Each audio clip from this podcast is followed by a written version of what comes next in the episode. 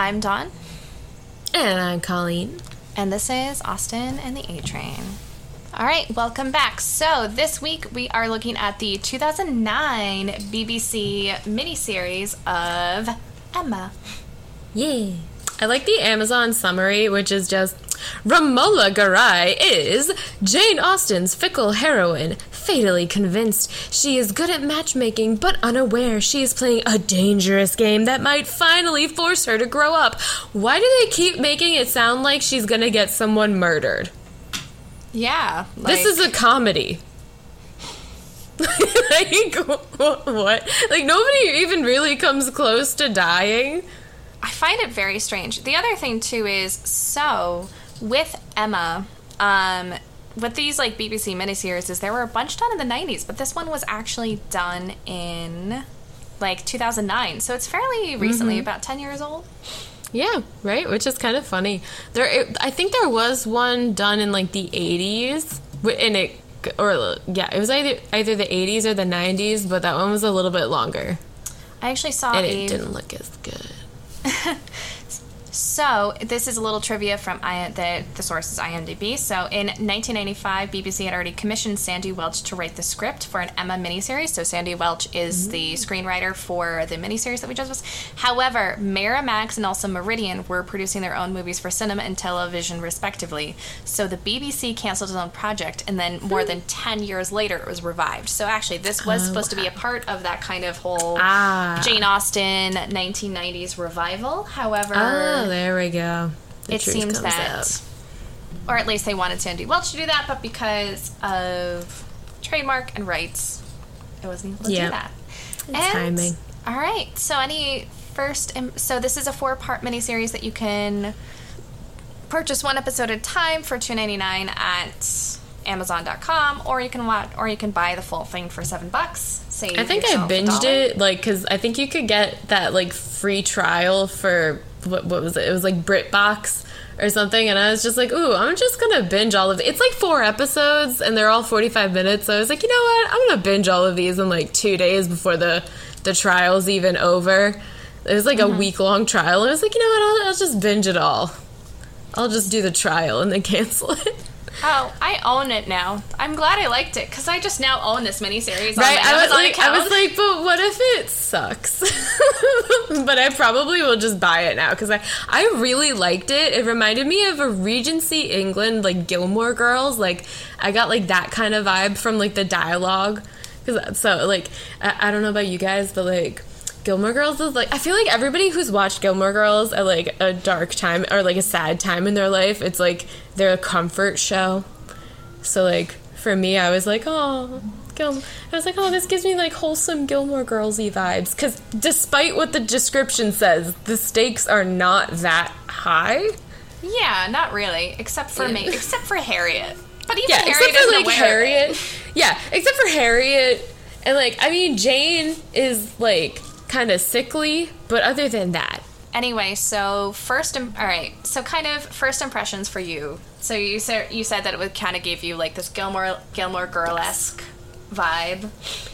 Yes, I really liked it. I loved the different cutaways. At several points, there were like different cutaways to like Emma's imagination and like how she would romanticize like hearing about things that happen to people, like when Mr. Dixon like rescued Jane from falling off the cliff or whatever, and like Emma's imagination of like how it must have happened, and or like when Harriet was rescued from the gypsies by Frank Churchill, and how she romanticized that. So I really liked how we got to like peek into Emma's mind that way, and I also loved how they built up the feelings that Mr. Knightley had towards Emma, just like with the who's going to be the mistress of, like, who's going to be Mrs. Knightley, or the mistress of whatever the name of his house is. I forget. Whatever that was. I really enjoyed it. I do have to say, because the narrator of Emma is very much focused on Emma Cam. Mm-hmm. So I kind of liked the fact that this one, you weren't always completely on Emma. Yeah, I like that. And there was the same thing with the Pride and Prejudice miniseries, too. So I liked... I really liked that. I kind of like being able to like see these like the different conversations between the characters, because I feel like with a lot of Jane Austen novels, it really is kind of about the happy villagers. Yeah, I agree with that. So it's like, oh, like... Yeah. I also liked the focus on Mrs. Bates, too. On Miss Bates, rather. Yes, yeah. And I thought it was... I actually really did enjoy this miniseries, and I felt like it very much humanized Emma in a way, which is kind of a weird thing to think about. Like, and it humanized her in the sense of, like... Because usually it's, like... At least the way that she can sometimes kind of read and, like, can sometimes kind of, like, present herself in other forms of, like, TV shows. And even, like, even in, like, Clueless, like, Cher is a little bit like this, where it's, like, oh, practically perfect in every way. Whereas, like, all right, Emma thinks of herself that way. Like, her father thinks of herself that way. Like, but other, like, that, no, she's still a person. So I felt like... Even, like, in the beginning, the first, like, her, like, playing with the dolls under the, like, the tablecloth, I thought... I thought that was so funny, with playing with the dolls under the tablecloth. Yeah. The other, like, kind of interesting thing that I thought they did is because the parallels between Jane Fairfax... And Frank Churchill and Emma. And Emma are usually not kind of played up. Like, it's like... Yeah, I liked how they did that. How, like, they're all interconnected. Because, like, I didn't... Like, you kind of, like, notice it a little bit when you read the book, but it's not as highlighted as it is. So I really liked that, especially how they start everything off with, they're like, here are three kids. Out of all of them, Emma was the luckiest, even though her dad is super overprotective, and after he loses his wife, when his daughters are really young, he becomes really nervous all the time. Well, and it's almost like I also like how they played up the caricatureness of, like, of Mr. Woodhouse, in the sense that, like, he didn't want cake at the wedding, and, like, he was always, like, worried. And then, like, it seems like that they really, like, kind of delve into the humanity of these characters, which a lot of these period pieces don't really do. Yeah, they're always just, like, these silly little people. I like the humanity of it, like, because I feel like a lot of the reasons why people don't exactly like period pieces is because it feels very, very stuffy. Like, the children, like, Emma's nieces and nephews were definitely, like... They were children. Yeah. Yeah, I agree with that. Especially, like, and you're right, like, seeing little Emma, like, play with her dolls and hear Mrs. Bates' letter about, like, Jane did this and Jane did that. Like, you also, like, kind of get how Emma, like, is the way that she is, where she's like, ugh, like, I don't want to hear about Jane anymore. Let's talk about me. I'm right here. Like, I'm cool, too. Yeah.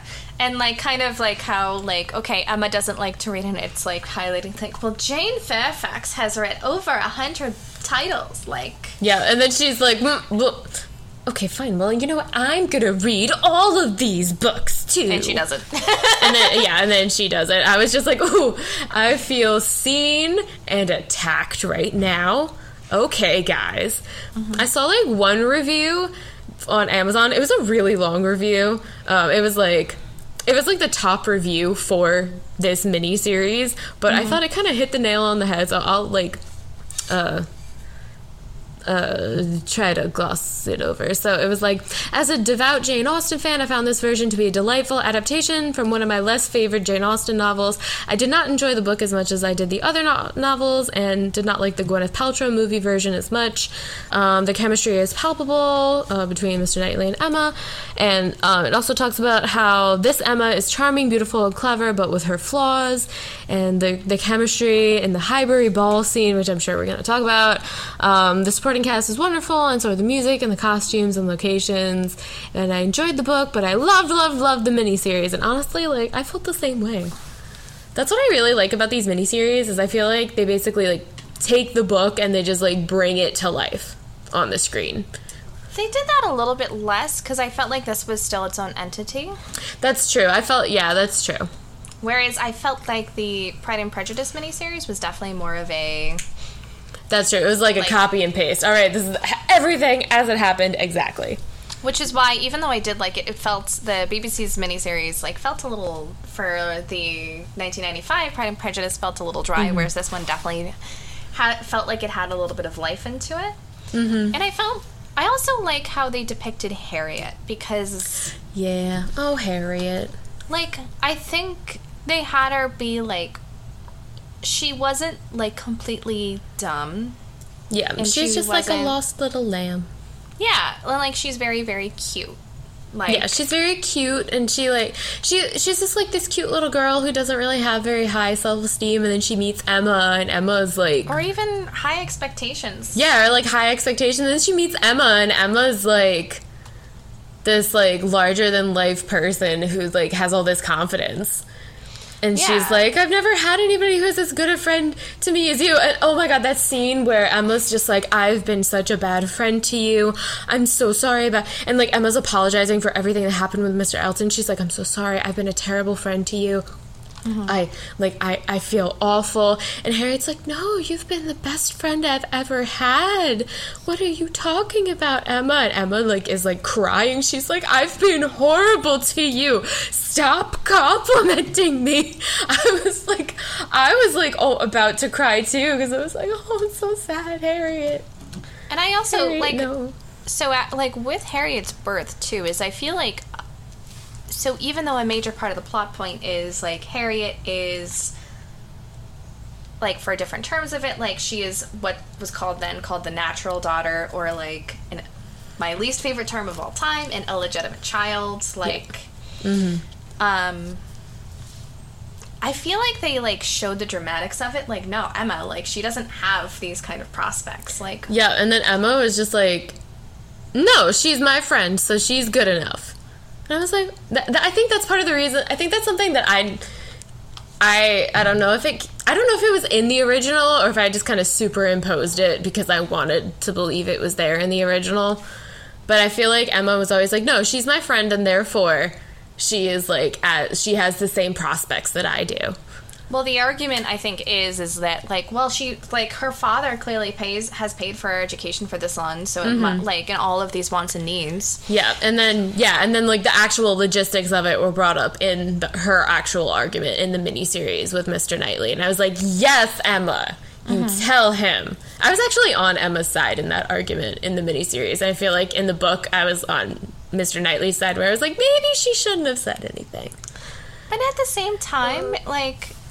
See, like, because I always have, like, a soft spot for... I do really have a soft spot for Harriet and for Mr. Yeah. Robert Barton, because I love a good underdog story, you know? Oh, I do, too, but, like, at the same time, I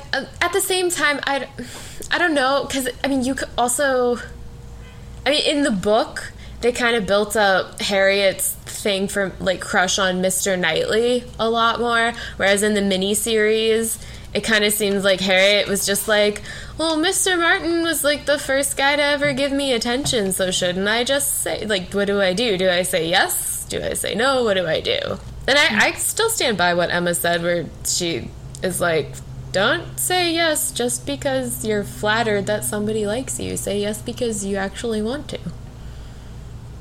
Welcome to, this is the section we call Colleen Gives Random Love Advice based off of Jane Austen novels. Yeah, that's... It's not terrible. Like, yeah. It's better than... I don't know. It's better than some other, like, be astounded, be happy when your boyfriend watches you while you sleep. Like... Ugh.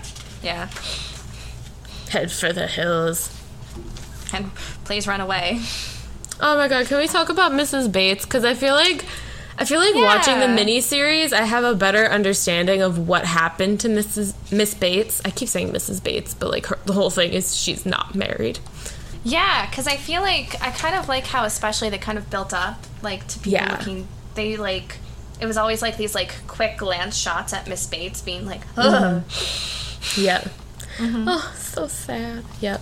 So the whole miniseries, for anyone who is interested in watching it, or maybe, like, didn't get a chance to watch it and is just here to hear us ladies chat, the first episode is the little blurb is, the rich, independent, kind-spirited Emma Woodhouse does not need to marry, but nothing delights her more than matchmaking those around her. She persuades the pretty Harriet Smith that she is too good for her suitor, the farmer Robert Martin, and encourages her to set sights higher. But close family friend Mr. Knightley warns Emma that her meddling will cause great pain to both Robert and Harriet. See, that's accurate. Causing great pain, accurate. Saying it's, like, fatal, that's not accurate. Nobody's gonna die. Will they be heartbroken? Yes. But nobody's gonna die, guys. Calm down. Nobody will die. Nobody dies in Emma. I think that's why, like, some people, like, are put off by Jane Austen is because they want, like, the stress. And it's like, I don't know.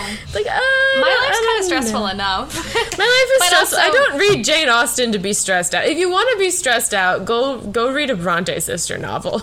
But also, like, at the same time, like, Pride and Prejudice, the stakes were high. Emma is definitely very much, like, high society people doing high society things. High society people being high society. Yes, exactly. It is the Gilmore Girls, where it's, like, the stakes are high-ish.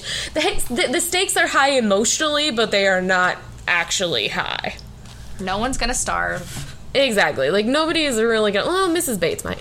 But... Miss Bates might. But, oh my god, there is like one line, I'll get to it later, but I'm so sad. So the first episode is really just establishing like who Emma is and like the dynamic between, and they really build up the relationship between Emma and Mr. Knightley and how they've always gone like back and forth and like have side bets. And this version of Emma, it's not so much... not so much that she, about, like, the meddling with people, but, like, finding out that she's, like, good with people as opposed to being good at, like, different things, like Jane Fairfax, the person that she's basically been compared to her entire life. So I thought that was an interesting thing. What I also liked about her relationship with Mr. Knightley, because they are so close and because they're technically, they're in-laws, is I think sometimes people, like, it can be... Not because they're not related, so it can be like questionably. I think it's one of those like questionably incestuous. Yeah, where sometimes. It's just like, yeah. But I felt like they did a good. Family. They did a really good job of establishing like the relationship as old friends because the way they talked was not the way that a brother and sister would talk. It was very much a way that like old friends would talk, in my opinion. Yeah, where it's like they've been flirty since like they met. Yeah, like, it's not this, like, oh, you married my sister. It's like, nope, they've known each other since way before then, like... Yeah, I agree. And I also liked how they kind of build up how Emma's always kind of been thoughtless. Like, she's not a mean person, but she's just, like, not thoughtful in what she does. Like, there's, like, one scene where she's walking with Harriet and Miss Bates, like, sticks her head out the window, which, can you imagine, like, just seeing somebody walk past your house and, like, sticking your head out the window and being, Dawn, come on in, I just got a letter from my cousin, do you want me to read it to you? I don't know why. I just like thinking about that. I'm like, oh, that'd be so fun. But I can totally see why someone would be really annoyed with me if I did that off schedule. Like, no, not today, Colleen. You know I normally visit you on Thursdays. It's not Wednesday when we normally record the podcast. Or I'm it's not talking like, about Jane Austen right now. Or it's even like, it's just one of those of like. It's, like, people, like, who shove things down your throat. Yeah. And, like, they don't do it maliciously. They're just, like, kind of annoying where you're just like, I need a break from you. Oh, my God. Yeah, like, or even those people who, like, post updates to the countdown to whatever, like, big life event it is that they're having. Mm-hmm. Like... I feel like it's usually weddings and babies. I feel like sometimes people will update, like, only 400 more days. And it's just like, if it's 400 more days... Yeah. Why are you updating this about us? Yeah, it's like, this is not that big a deal, but okay. Like, yeah, that's like that's like a Miss Bates type of person. Like, it's one thing if it's like, less than a month away, or like, wow, in 6 months, like, I get it. But it's like, 400, like, now it's only 391 days, and it's just like, chill. Yeah. One thing that was sad that they kept bringing up about Miss Bates, and like they continue to bring it up, and it is like an accurate point, is that like Miss Bates did start out in life like rich, and then like because she was single, because she didn't marry, and she didn't like have, and like there's like her other family members died, like Jane's parents died, and like she could have lived off of them, but she couldn't once they passed away, and she had to give Jane up because she couldn't take care of them. Like Miss Bates, like I think Mr. Knightley put it that she, like, the longer she lives, the poorer she gets. And, like, the just, like, the way he said that, like, so, fun fact about me, I briefly interned at, like, an insurance company just for, like, shits and gigs in undergrad, just because I wanted to say I had an internship. And so, like, when you learn about insurance companies, that is something that happens with life insurance, where you can get to a point where you could run out of money. So there is actually a term in most life insurance policies where, like, you get to a certain age, I think the age is like 100, where they'll just give you, I think they, like, give you the money for it, because, like, you probably didn't budget, like, and the thought process is, like, you probably didn't budget to live this long. Well, and especially, which is really sad, but, like, whenever they brought that up in Emma, I kept thinking about that. I was like, oh, this is so sad to think about, because, like, this is before life insurance and everything like that. I was just like, oh, yeah. It's so depressing. And, like, Mrs. Bates, the performance of Miss Bates is so good, because she's just so cheery all the time, even though, like, she has to push her mother in her wheelchair down a dirt road. Yeah, and so it's sad. One of those, like, it felt like with Miss Bates, it was like, I'm going to stay single so someone will take care of Mom. Yeah, but which could have been Emma. Yeah, which, no, yeah. In, like, her sister, like, I think it's Anna? Yeah. Or Isabella? I think Anna. We read the book, but the sister, like, doesn't, they only dress it by... The sister's not important, it's fine. I mean, I like her. No, it was Ann Taylor and Miss Taylor. It was Isabella Woodhouse. Okay. Yeah. Even her sister is just like, yeah, Emma's going to take care of Dad. Like, yeah, I got married. Gonna take care of Dad. Yeah, exactly. I got married. Emma will take care of Dad. I do think it's really interesting. Like, the more you examine Emma, the more you realize there are all these different versions of what Emma could be. Yeah, and I had never actually seen the idea of Emma becoming Miss Bates someday. Yeah. Up until this version. Like, yeah. I really kind of liked the idea of, like, especially, like, since they kind of they foreshadowed, like, a bunch of Emma's future. Yeah, future selves, especially. Well, I think it's all because of that conversation between Isabella Knightley and her husband, where she's like, yeah, I got married, and she's going to take care of Dad. Like, that's just what it's going to be. Mm-hmm. And, like, it's funny that it's just, like, it's only Mr. Knightley that's just like, are you sure that she wants that life? Like... Yeah. Yeah, Mr. Knightley is the only one who, like, I think that's the other reason why I like Emma and Mr. Knightley, because they're, like, the only people who...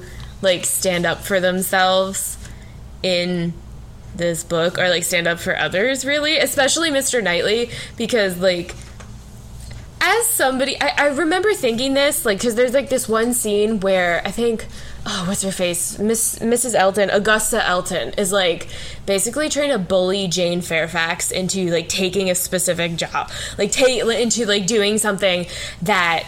like, Mrs. Elton thinks that Jane Fairfax should do. And Jane Fairfax, like, sends Emma and, like, the rest of the group, like, a save me, help me look. Mm-hmm. And I just remember, like, whenever I see people with that look on their face, it, like, pains me. And I think that's one of the reasons why I like Mr. Knightley and Emma, because, like, as someone who's like them and does not like being told what to do, you know, I don't like seeing other people being bullied into doing things that they don't want to do, and it's, like, not in my nature to not say something about it. So, like, I feel like I also kind of relate to Mr. Knightley, because he'll always be like, Emma, you're being a jerk. They don't, like, nobody said that Harriet wanted to do that. Why are you being a jerk right now? Or whatever.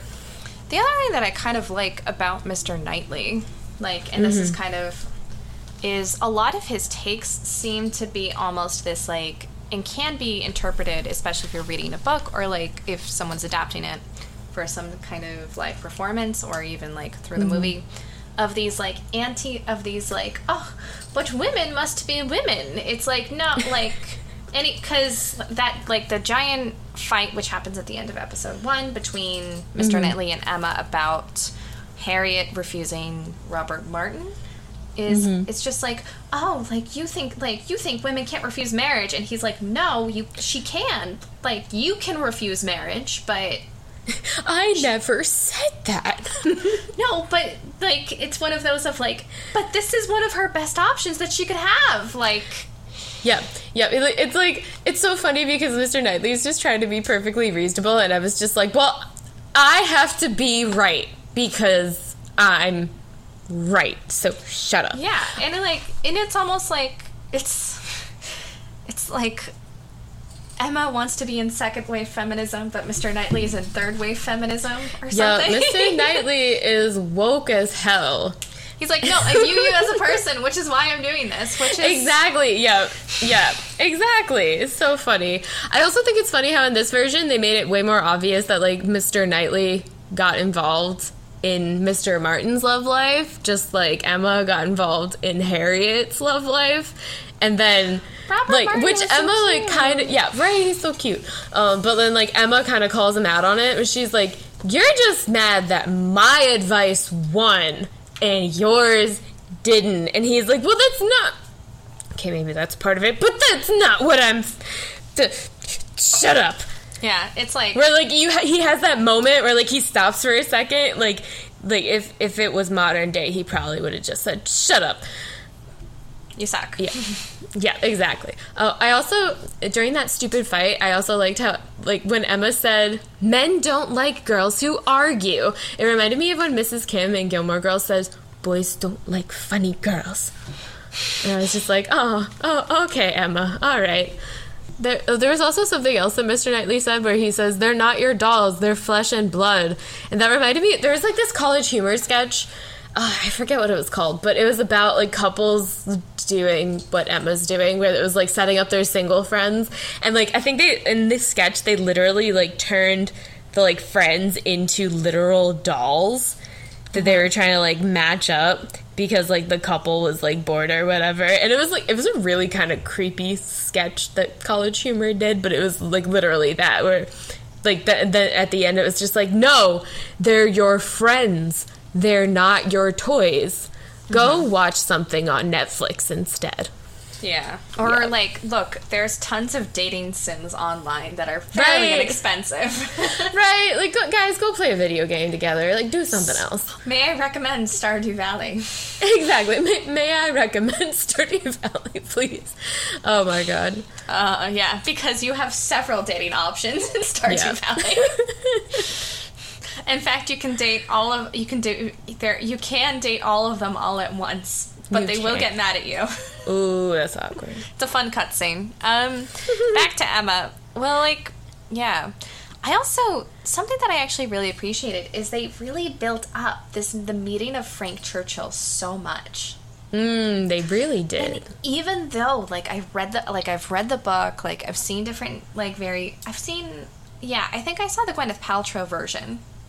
Before, and I've seen Clueless, and even though you know what Frank Churchill's gonna go, you're just like, but where's Frank? Like, you're like, what does Frank Churchill look like? Where's he? Like, when's he gonna show up? Seeing the disappointment of Mr. Weston, like, each time, like, he didn't come for his wedding. Oh, like, so sad. He didn't come for, like, oh, we're gonna throw this fancy dinner party. Like, yeah.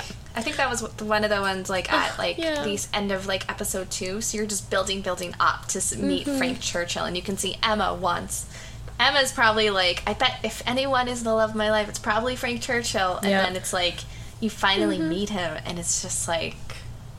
Frank Churchill is a tool, anyway. Yeah. Oh, God. Also, those moments where Mrs. Weston was just like, Emma, shut up.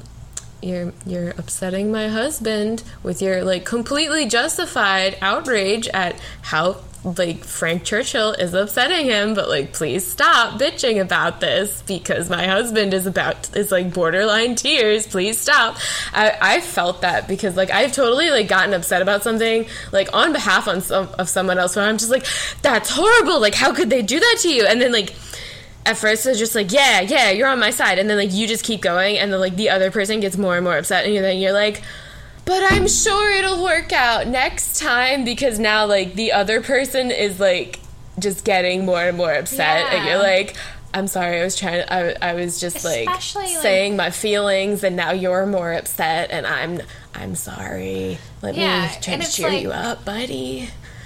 Like, I felt like crappy for, like, you feel stinky or like crappy for Emma, but like for Mr. Weston, it's just so devastating. Like, this is what your son, who you haven't seen in 20 years, has turned into this absolute nasty monster. Yeah.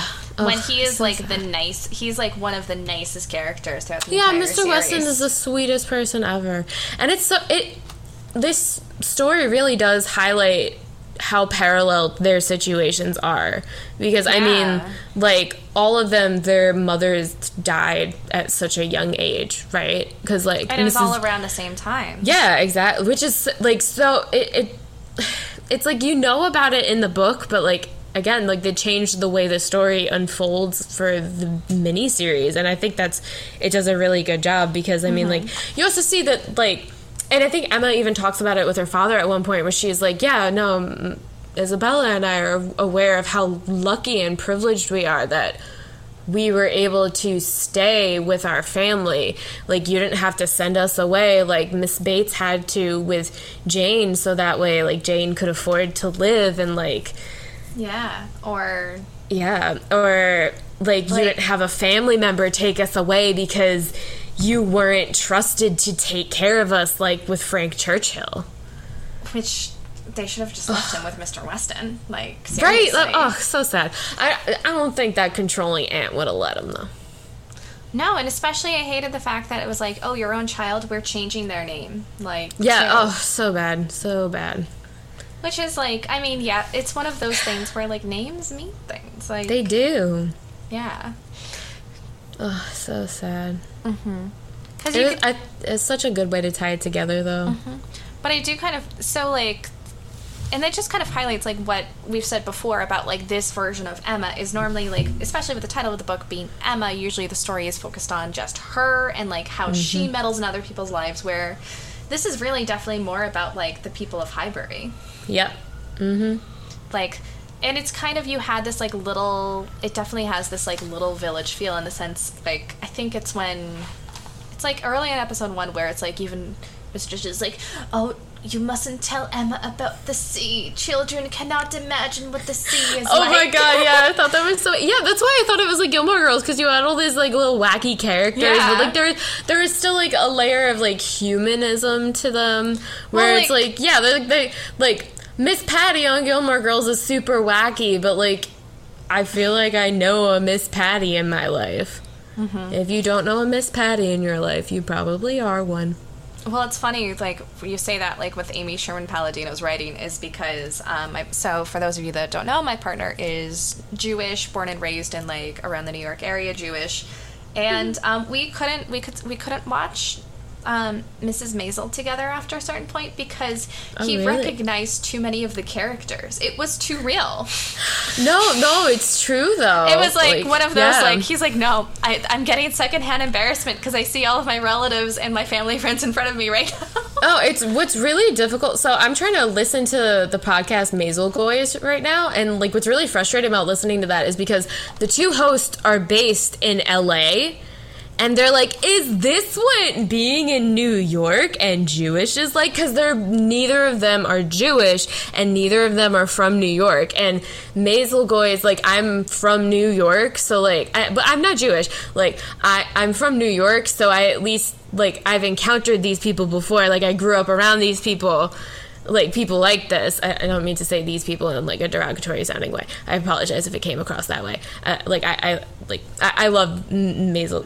Anyway, your point. Anyway, my point is, like, but, like, it's so frustrating to listen to Mazel Goys because it's, like, they're just like, is this what it's really like? And I'm just like, you don't understand.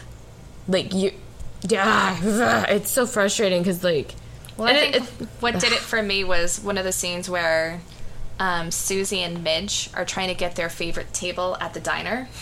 Yes, exactly, and it's like, no, you gotta move fast. You do. You have to move fast, and like I also like. I mean, growing up in New York, I also didn't realize that was like a New York thing because I mean I've lived there my whole life, so I'm just like, oh no, this is what it's like. Like, you have to, like, dive to get your table. Or, like, just being on the subway and having someone, like, try to steal your seat. Or, like, try to watch those hands, sir.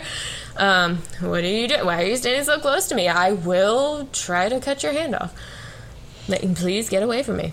Yeah. But it really, like, anyway, the point of bringing up, like, Mr. Woodhouse saying, like, don't tell Em about the sea is the United Kingdom is an island, but, like, people don't leave Highbury. Like, yeah, it's almost like this is small town. Like, you could almost put Highbury, like in, like, upstate New York or, like, Berkshires, or, like, Massachusetts, New England. Yeah.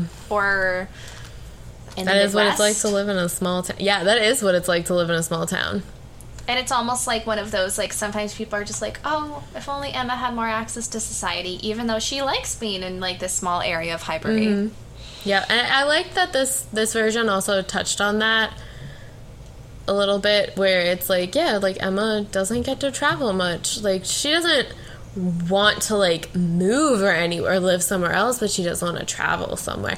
That one definitely, like, I definitely related to this version of Emma, like, a lot, because, like, my parents didn't really travel that much growing up, and so, like, I remember the first time I, like, went out of the country by myself, and they like, freaked out.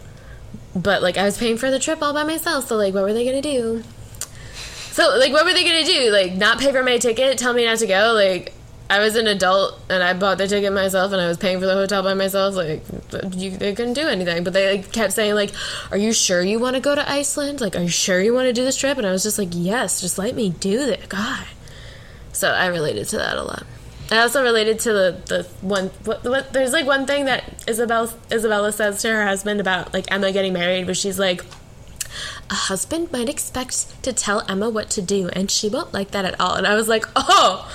okay, this is definitely what my family kept saying before I got married, but okay, guys. That's also, like, such a sister line, like... Oh, it was such a sister line, but, like my family totally only your, said like, that. Siblings or, like, your cousins, like, can say shit like that about you. Definitely. Oh, yeah, only your family can say that about you, nobody else.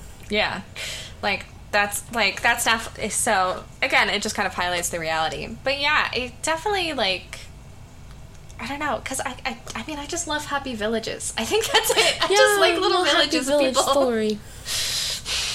I just like want to watch a show where there's just a little village of people just interacting with each other. That's all I want.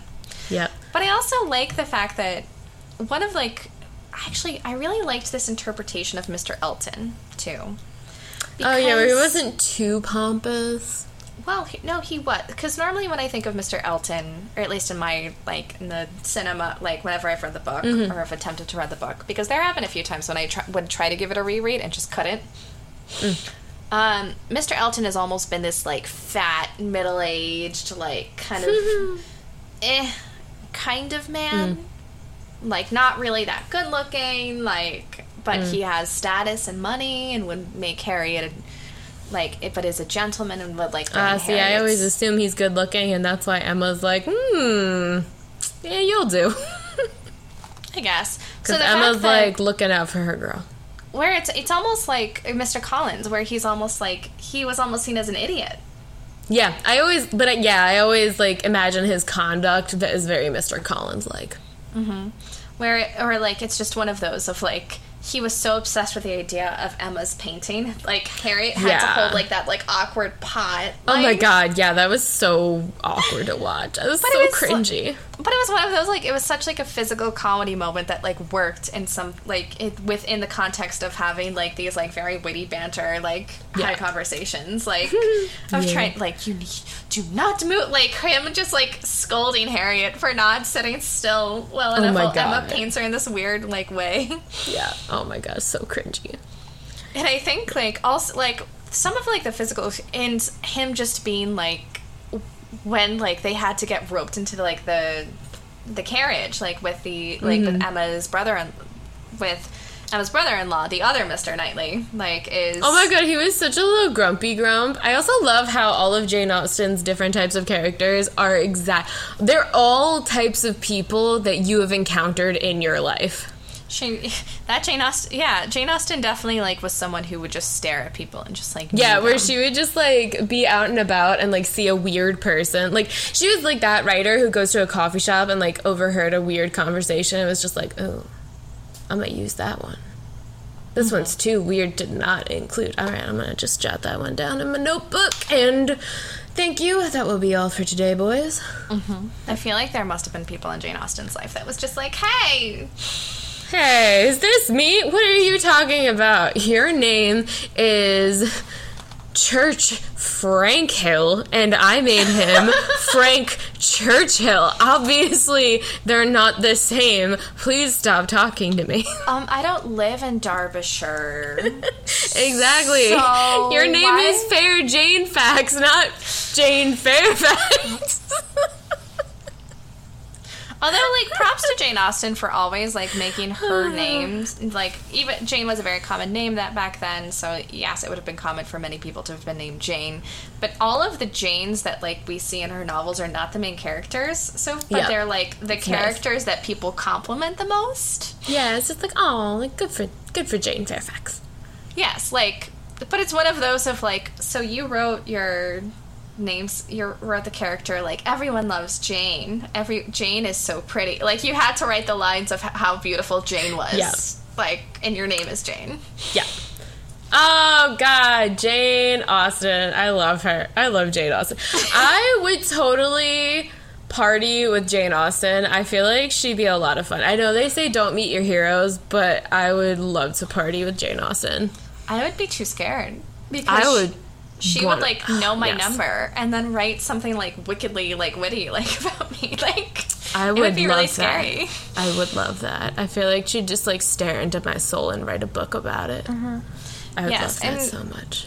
So kind of, like, coming back to, like, Harriet Smith, I think this, like, paired, like, the wit with, like, kind of some of these, like, physical comedy elements, because the other, like, we saw with, like, the kind of, like, weird pot-holding situation that she had to, like, stay in for, like, a few hours, was also, like, when they came up, they were, like, painting, like, the garden outside. Emma and Harriet were, like, painting the garden outside, like, at Emma's house, and, like, Emma, like, so Emma has this, like, nice, like, little, like, portrait, and it looks like something that's, like, you know, like, not, like, oh, my gosh, museum quality, but, like, oh, like, lovely painting. Mm-hmm. And you, like, pan over to, like, Harry's just like, what do you think? And it's just, like, a few smudges of watercolor. Yeah, and it's just like, oh, Harriet. You're so pretty. You're so pretty, Harriet. You're so nice and so pretty. Yup. Yeah, that's basically episode 2. Emma continues her attempts to marry off Harriet and Mr. Elton, blah, blah, blah. Though uninterested in marriage herself, she is intrigued by the mysterious and elusive Frank Churchill, who she hopes to meet the first time at a village Christmas party. A few weeks later, the village gossip and speculation focuses on the arrival of Jane Fairfax and a large piano she has been sent by a mysterious admirer. Poor Jane. I just feel so bad for Jane because her job is to third wheel for Mr. Dixon and his fiance. And after, like, and it's what, that's also, like, another thing with, like, Jane Fairfax, where, like, they did a really good job of building up to meeting her, and then you see her and you're just like, aw. You're like, that's Jane? Aw. She's just, like, she has such a small presence. But, like, the actress did such a... I feel like the actress just did such a good job with that.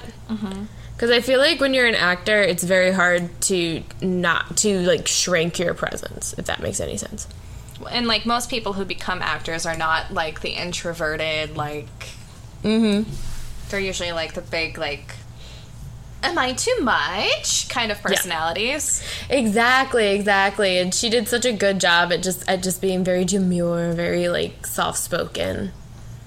Which is actually, I think we sometimes forget this because we're viewing, like, Emma is a modern film, we're viewing it with modern lens. That would have been preferred at that time. Like, someone who is so accomplished but also is, like, only speaks when spoken to would have actually, like, that would have been the preference. Well, I don't know, because, I mean, it depends. Mm-hmm. I don't know. I feel like dating in general is kind of like ordering dessert, where it's like, I mean, yeah, chocolate cake is great, but like, you can't give chocolate cake to someone who wants a fruit cup or who wants ice cream. So it's like, you know, it's like everybody has their preference. So, so I don't know if that would have been preferred. I don't know, because I feel like I base all of my knowledge of like what would have been preferred based off of like period pieces. But like the more we look into this stuff, the more I'm like, wait, is that any of that actually correct? I don't know. Whenever we invent time machines, we'll have to find out. And then party with Jane Austen. And this is also where we get to see episode 3 is when the ball happened, correct? Oh, yeah, the ball. Oh, my God. Oh, my God. Can we talk about how Frank Churchill is just the worst, though? Because, okay, one of the things... So, we've already talked about... It's been well established on this podcast that Dawn and I are both musicians, right? One of the things I can't stand is when people try to turn, like, the musician at a party into a jukebox.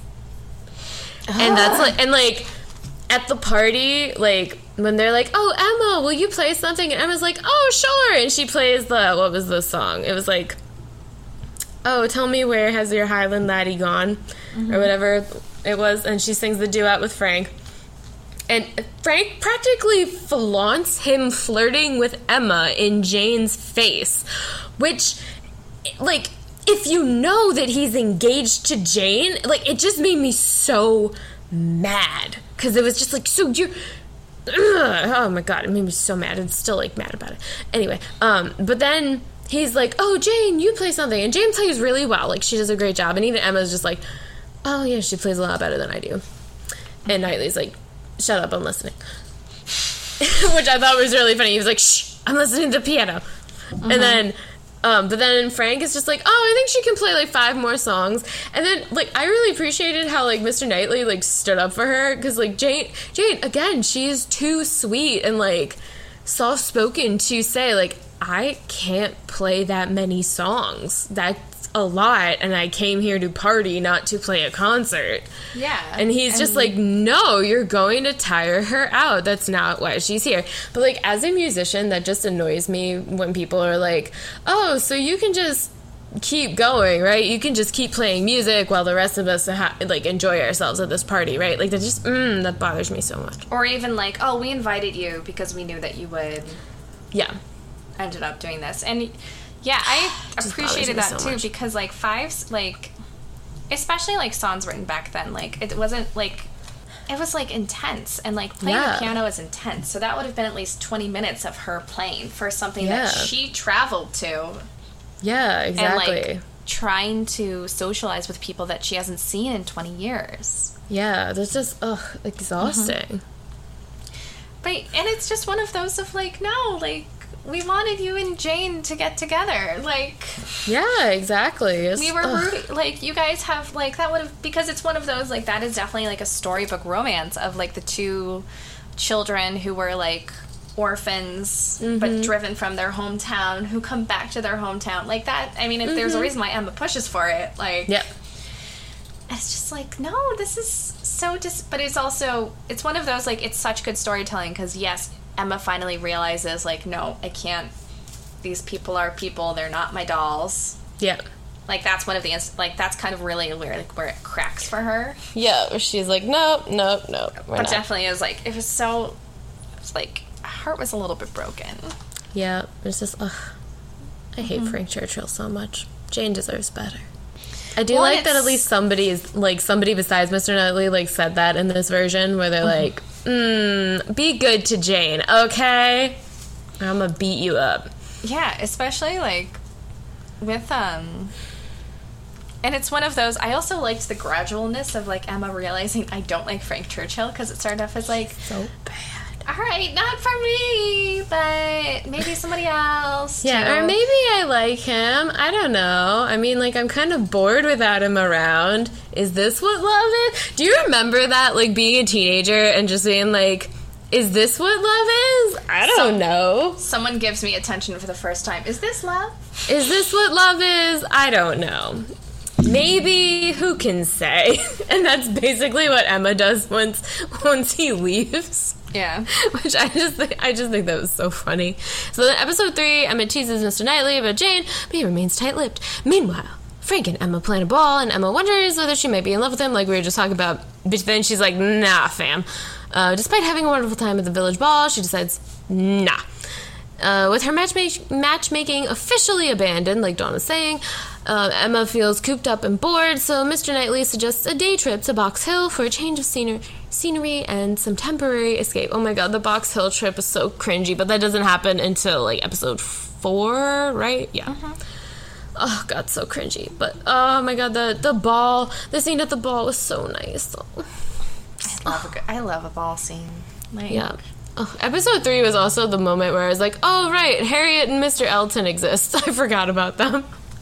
I kind of liked the fact that, like, because I feel like that's such, like, a driving story factor, so I kind of liked the fact that as much as I do love Harriet, like, that storyline kind of was able to, like, take a backseat. Mm-hmm. Yeah, I liked that too. I also liked how, like, as the story went, like, from episode to episode, you could see how Emma's face would light up whenever she would see Mr. Knightley. Like, there were certain points where, like, he would enter the room and, like, they would show Emma's face, and she, like, her face would just light up when she sees him, and it was like, aww. Like, I thought that, like, that was an actor note and a director note, but, like, that was a really nice touch. Also, can I say that Emma wore a bonnet whenever she was outside? Because that's what makes sense. Because she's a lady. I like bonnets. I want them to come back someday. I've never worn a bonnet. Well, what if a bee gets in my bonnet? It's made out of fabric. You can take it off. It's fine. Okay. Well, we don't have elaborate hairstyles with hair down our butts anymore. It's fine. Correct. True. Mm-hmm. Oh god, and then this is the episode where we get to meet Mrs. Elton, who is the worst. Again, Mrs. Elton, like, I feel like everybody knows a Mrs. Elton, like, that really pushy bitch. Like, we all know those people. Mm-hmm. We do. Like, they're the worst. Like, Mrs. Elton is Emma if she didn't have Mr. Knightley to, like, call her out on her BS. Yes, they didn't. Or yeah. What I kind of like about that is because this miniseries definitely did, like, set up a lot of parallels for, like, what Emma could have been, who she could have been, like, if the circumstances were different. Yeah. I kind of liked the fact that when it came to Mrs. Elton, they kind of took a backseat to that, just because it was just like, nope, just enjoy this awful character. Yeah, because she's so awful. Like, this is, like, she's such a mean girl. Like, also, she's also, like, that person in college who's, like, we're going to join every club. And then, like, came on, like, really strong at the icebreakers, too. It was like, I'm going to join every single club. We should start a club. You know whose house? Do you know whose, like, dorm we can host it at? I know who. I'm going to volunteer somebody else's dorm. Not mine, though, but don't worry. I will organize everything. It's like, please, calm down. And The people who ended up becoming RAs or orientation leaders. Yeah, and those people always become RAs. Or people who at work meetings where everyone's just like, let's get through this as quickly as possible, are like, yeah, who's ever doing this presentation is great. And you're just like, stop. Yeah, please. Stop. Yeah, stop asking questions. I hate you so much. Yeah. Mm-hmm. Exactly. I remember my first week of college, my college orientation week, they had a mock class. They all made us read a book, and then we had to take a mock class. Yes. And I just remember, like, so many of us, like, had, like, papers, and I was just like, I just remember, like, doodling, like, I doodle a lot whenever, like, I pay attention to things. Mm-hmm. And it was just, like, these, like, two people who came on so intense that, like, dominated the conversation. So that's Mrs. Elton. Yup. And it's just like, oh, okay. And, like, Mrs. Elton also, like, would just, like, I think Emma invites her over for dinner and, like, some other people. She also says to Mr. John Knightley, her sister's husband, she's like, please be agreeable, because he's such a grumpy grump that, like, their family has to actually say, please be agreeable. And he stops just short of saying, I am always agreeable. Screw you. How dare you insinuate that I'm not. I felt that in my soul as a Capricorn. I loved Mr. John Knightley. I love grumpy characters because they are just so funny to watch. Also, with his kids acting like children, and people, like, commenting on that, he's like, what do you have to say? What was that? I'm sorry, I missed it because my children are being annoying. What? No, he was just like, stop insulting my children. You try having 5. Like, yeah. Oh my God, there are so many children. Oh my God, it actually, so many. And there when the yeah, but it was definitely just one of those like dinner parties where like I loved like all of the facial expressions of like, we need to get out of here as soon as we possibly can. Yeah, I was like, I can't deal with Mrs. Elton. Oh my God. Mm-hmm. Yeah. But I think also like shows that like God. Harriet should not have been with Mr. Elton. Oh yeah. Harriet's like, not like yeah. Would not have been a good you don't even want Harriet to end up with Mr. Elton because like, no, you don't. Because that's like, how much like yeah, you're just like Harriet could do better. You're like, oh yeah, Harriet dodged a bullet with that one. Harriet dodged a bullet, and I also do love how like in I haven't seen the movies Emma, but like in the book and in this miniseries, like Emma's just like, whew, good thing that didn't happen. Oh boy, that could have been real bad. Yeah. Oh God. What else happened in episode 4? Oh my God.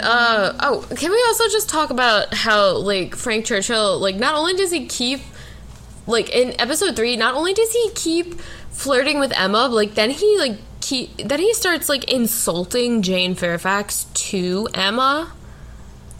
I feel like that's just so crass. Like it's just so mean, and like it got to the point where Emma was just like, "Please," but where it's like she laughed, but like I've like definitely done that. Please stop talking. I'm laughing not because you're funny, but because I'm really uncomfortable. Please shut up. Thank you. Oh yeah, it's like. It's just one of those of like, all right, maybe I'm not the best of friends with her, but do you have to be so nasty?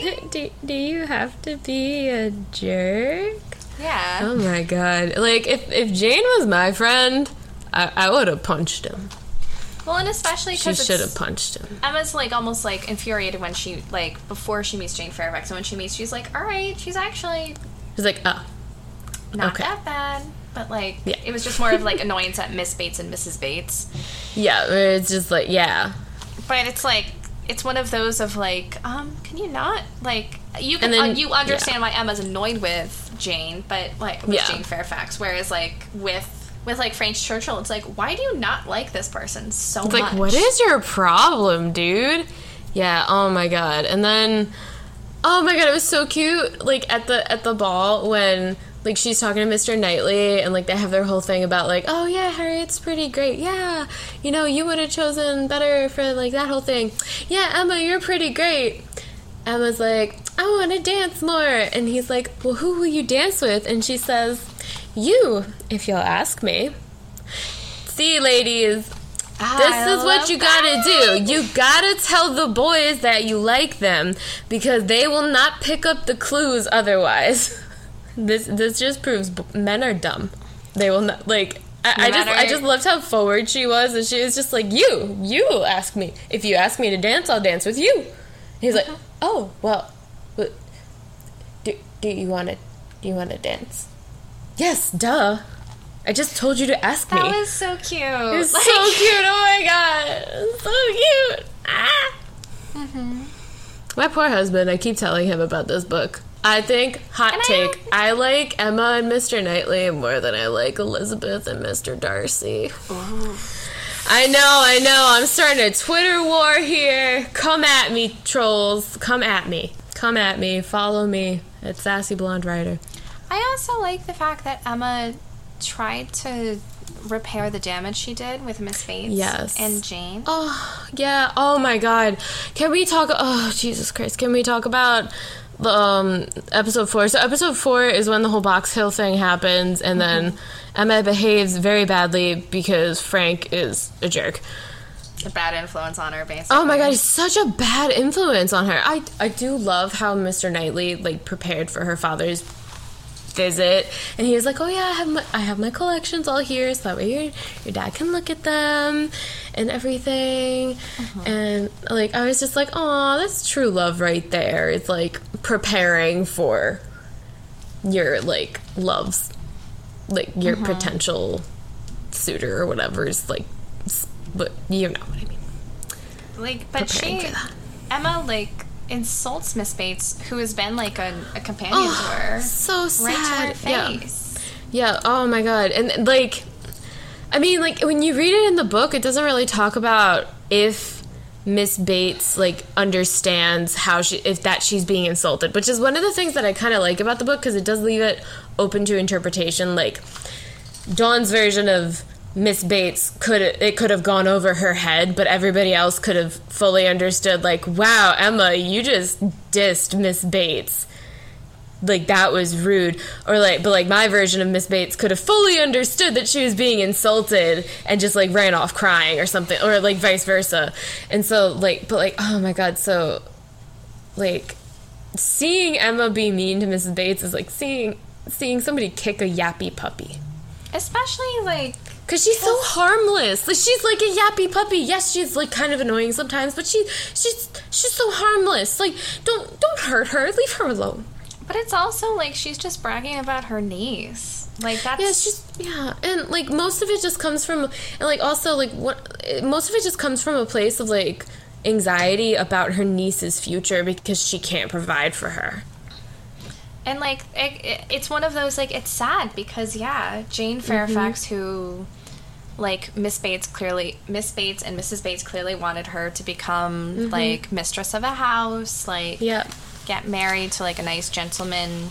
Yeah. Like, she does have to become a governess. And, like, and you can tell that Miss Bates is really upset about that. So you can tell that, like, the reason why she's so obsessed with her niece is because she feels guilty for having to send her niece away to give her a better life because otherwise like she couldn't provide for her family. Yeah. And I do like that when Emma goes to visit Miss Bates, like they have that whole moment where I wrote down what Emma said because I really liked what she said, where she like just grabs Mrs. Bates' hand and says, "You have friends here in Highbury like myself and my father and Mr. Knightley. We are at your disposal. We are all anxious that you do not worry about Miss Fairfax's future." And I think that was like the first time where like the stakes, at least for Jane, were established because, I mean, Emma doesn't really have any real stakes, but like the stakes are real for Miss Bates and Jane Fairfax. And I think like you see Emma realize like this is that was like the privilege check. Yeah, that was the privilege check. And I feel like Emma's always been aware of how good she has it, but like that's like a turning point of like I need to do something good with my privilege. And I think it helps her understand Harriet's point of view too. Mm-hmm. Like yeah, I agree. Mhm. Is, like, it's one of those, like, she knows that, like, Harry doesn't have as many opportunities, but still. Mm-hmm. And so, like, realizing, like, no, this person who's been praised all my life, like, has to, rather than, like, running a household, like, has to be a governess, like, not of her own accord, but because she has to. Like, yeah, it's not because she wants to, it's because she has to. Yeah, and that's, and again, like, Mr. Knightley is the only one who's aware, who, like, has the guts to actually tell Emma that. Like, nobody, everybody else was content to just be like, all right, Emma's being a jerk, whatever. Yeah. And let's like, be British and not talk about it.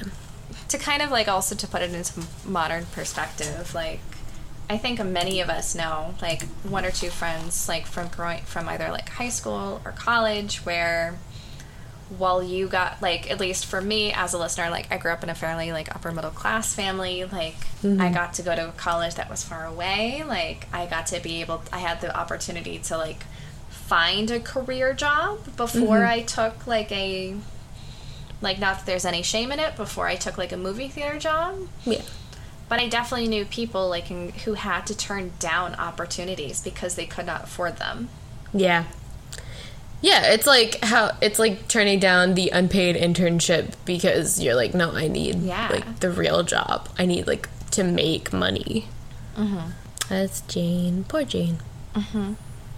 But then, like, but then it's okay because at the end, Harriet ends up. Yeah. It's okay, guys. Mm-hmm. Well, it's okay for Emma and for Harriet and for Mr. Knightley and Robert Martin. Yeah, but not for Frank Churchill because he's a jerk and Jane could do better. I wrote in all caps in my notes, Jane could do better than Frank Churchill. He's so unlike what a man should be. Jane is too good for him. Poor Mr. Weston. Poor Mr. Weston. He's so hurt. He must be so hurt by all of this. Mm-hmm. All right, so we talked about that a lot. So I hate him so much. Anyway. I love the moment when everyone's just like, oh, Frank Churchill's gonna propose to Emma, and Emma's just like, wait a second. He's gonna do what? Emma's like, he's gonna do what now? Hmm? And everyone's like, yeah, this would be perfect for you. And she's like, no, it wouldn't. Emma's like, it would? Mm-hmm. Huh? But that's when she starts to realize that she needs to be with Mr. Knightley. Oh my god, and Mr. Knightley realizing that he's in love with Emma because he gets jealous of Frank Churchill. Like, there's many reasons to oppose Frank Churchill, but the main reason is that he's jealous. Yeah. Just, oh my god. And then he hears about, like, the engagement, and he's like, I have to go check on Emma. And it's like, oh my god, you're the perfect man. He is the perfect man. Move over, Mr. Darcy. I'm just saying this to make people mad so they follow me on Twitter. I like Mr. Knightley better. I like Mr. Darcy better. I like Mr. Knightley better, but that's mostly because I'm in Emma and I need someone to call me out on stuff. Also, me and Mr. Knightley have the same style of boots that he has in, like, I don't know if you noticed those, like, riding boots that he had that were, like, all black and then, like, brown at the top. Like, I was like, oh my god, I had those style boots that he was wearing throughout the entire show, and I was just like, hey, fashion twins. I also liked that it ended with everything getting resolved between, like, Emma and Jane Fairfax, where they finally become friends.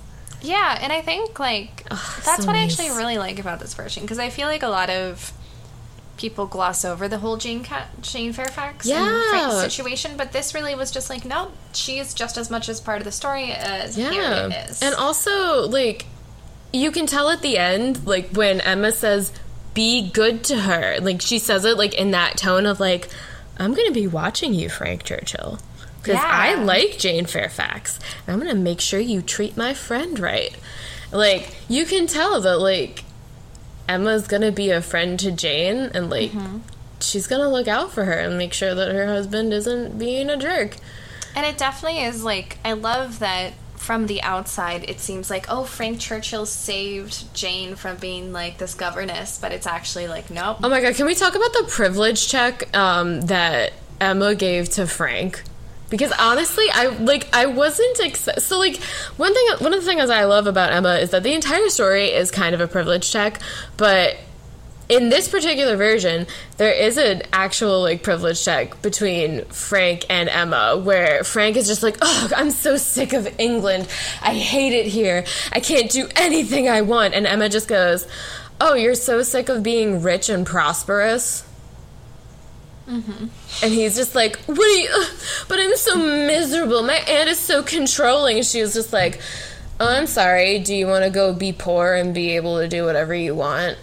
Like, what, like, are you tired of having money, is basically what Emma says. And it, like, it was nice because it was, like, a moment where you're like, ah, yes, Emma does kind of understand how the, like, Emma does understand how the world works a little bit. Like, better than Frank, obviously. Which is kind of sad, because Frank is an idiot. I don't know, I like a good, like, check your privilege, bro. Yeah. Moment. And that was just such a good little exchange, because, I mean, Frank is a spoiled brat. Yes. Okay, to end it on a happy note, highly recommend this version of Emma. Yes. And, alright, so, Colleen, anything to plug? Are we doing awards or yes or no? Or did we decide not to? I don't... Or do we have anything for the Chamber Pot Award? What is the age difference between Mr. Knightley and Emma? I feel like they keep changing it. I feel like at one point it's, like, literally, like, 17 years. Yeah, I feel like at one point they say it's, like, 17 years, but then at another point they're like, it's 7 years, and I'm like... But then the actors are always really close in age. Yeah. So it doesn't matter. So I guess I would give that the Chamber Pot Award. The Kitty Award. I guess goes Frank Churchill. Most annoying. Yeah. Hate Frank Churchill. Jane could do better.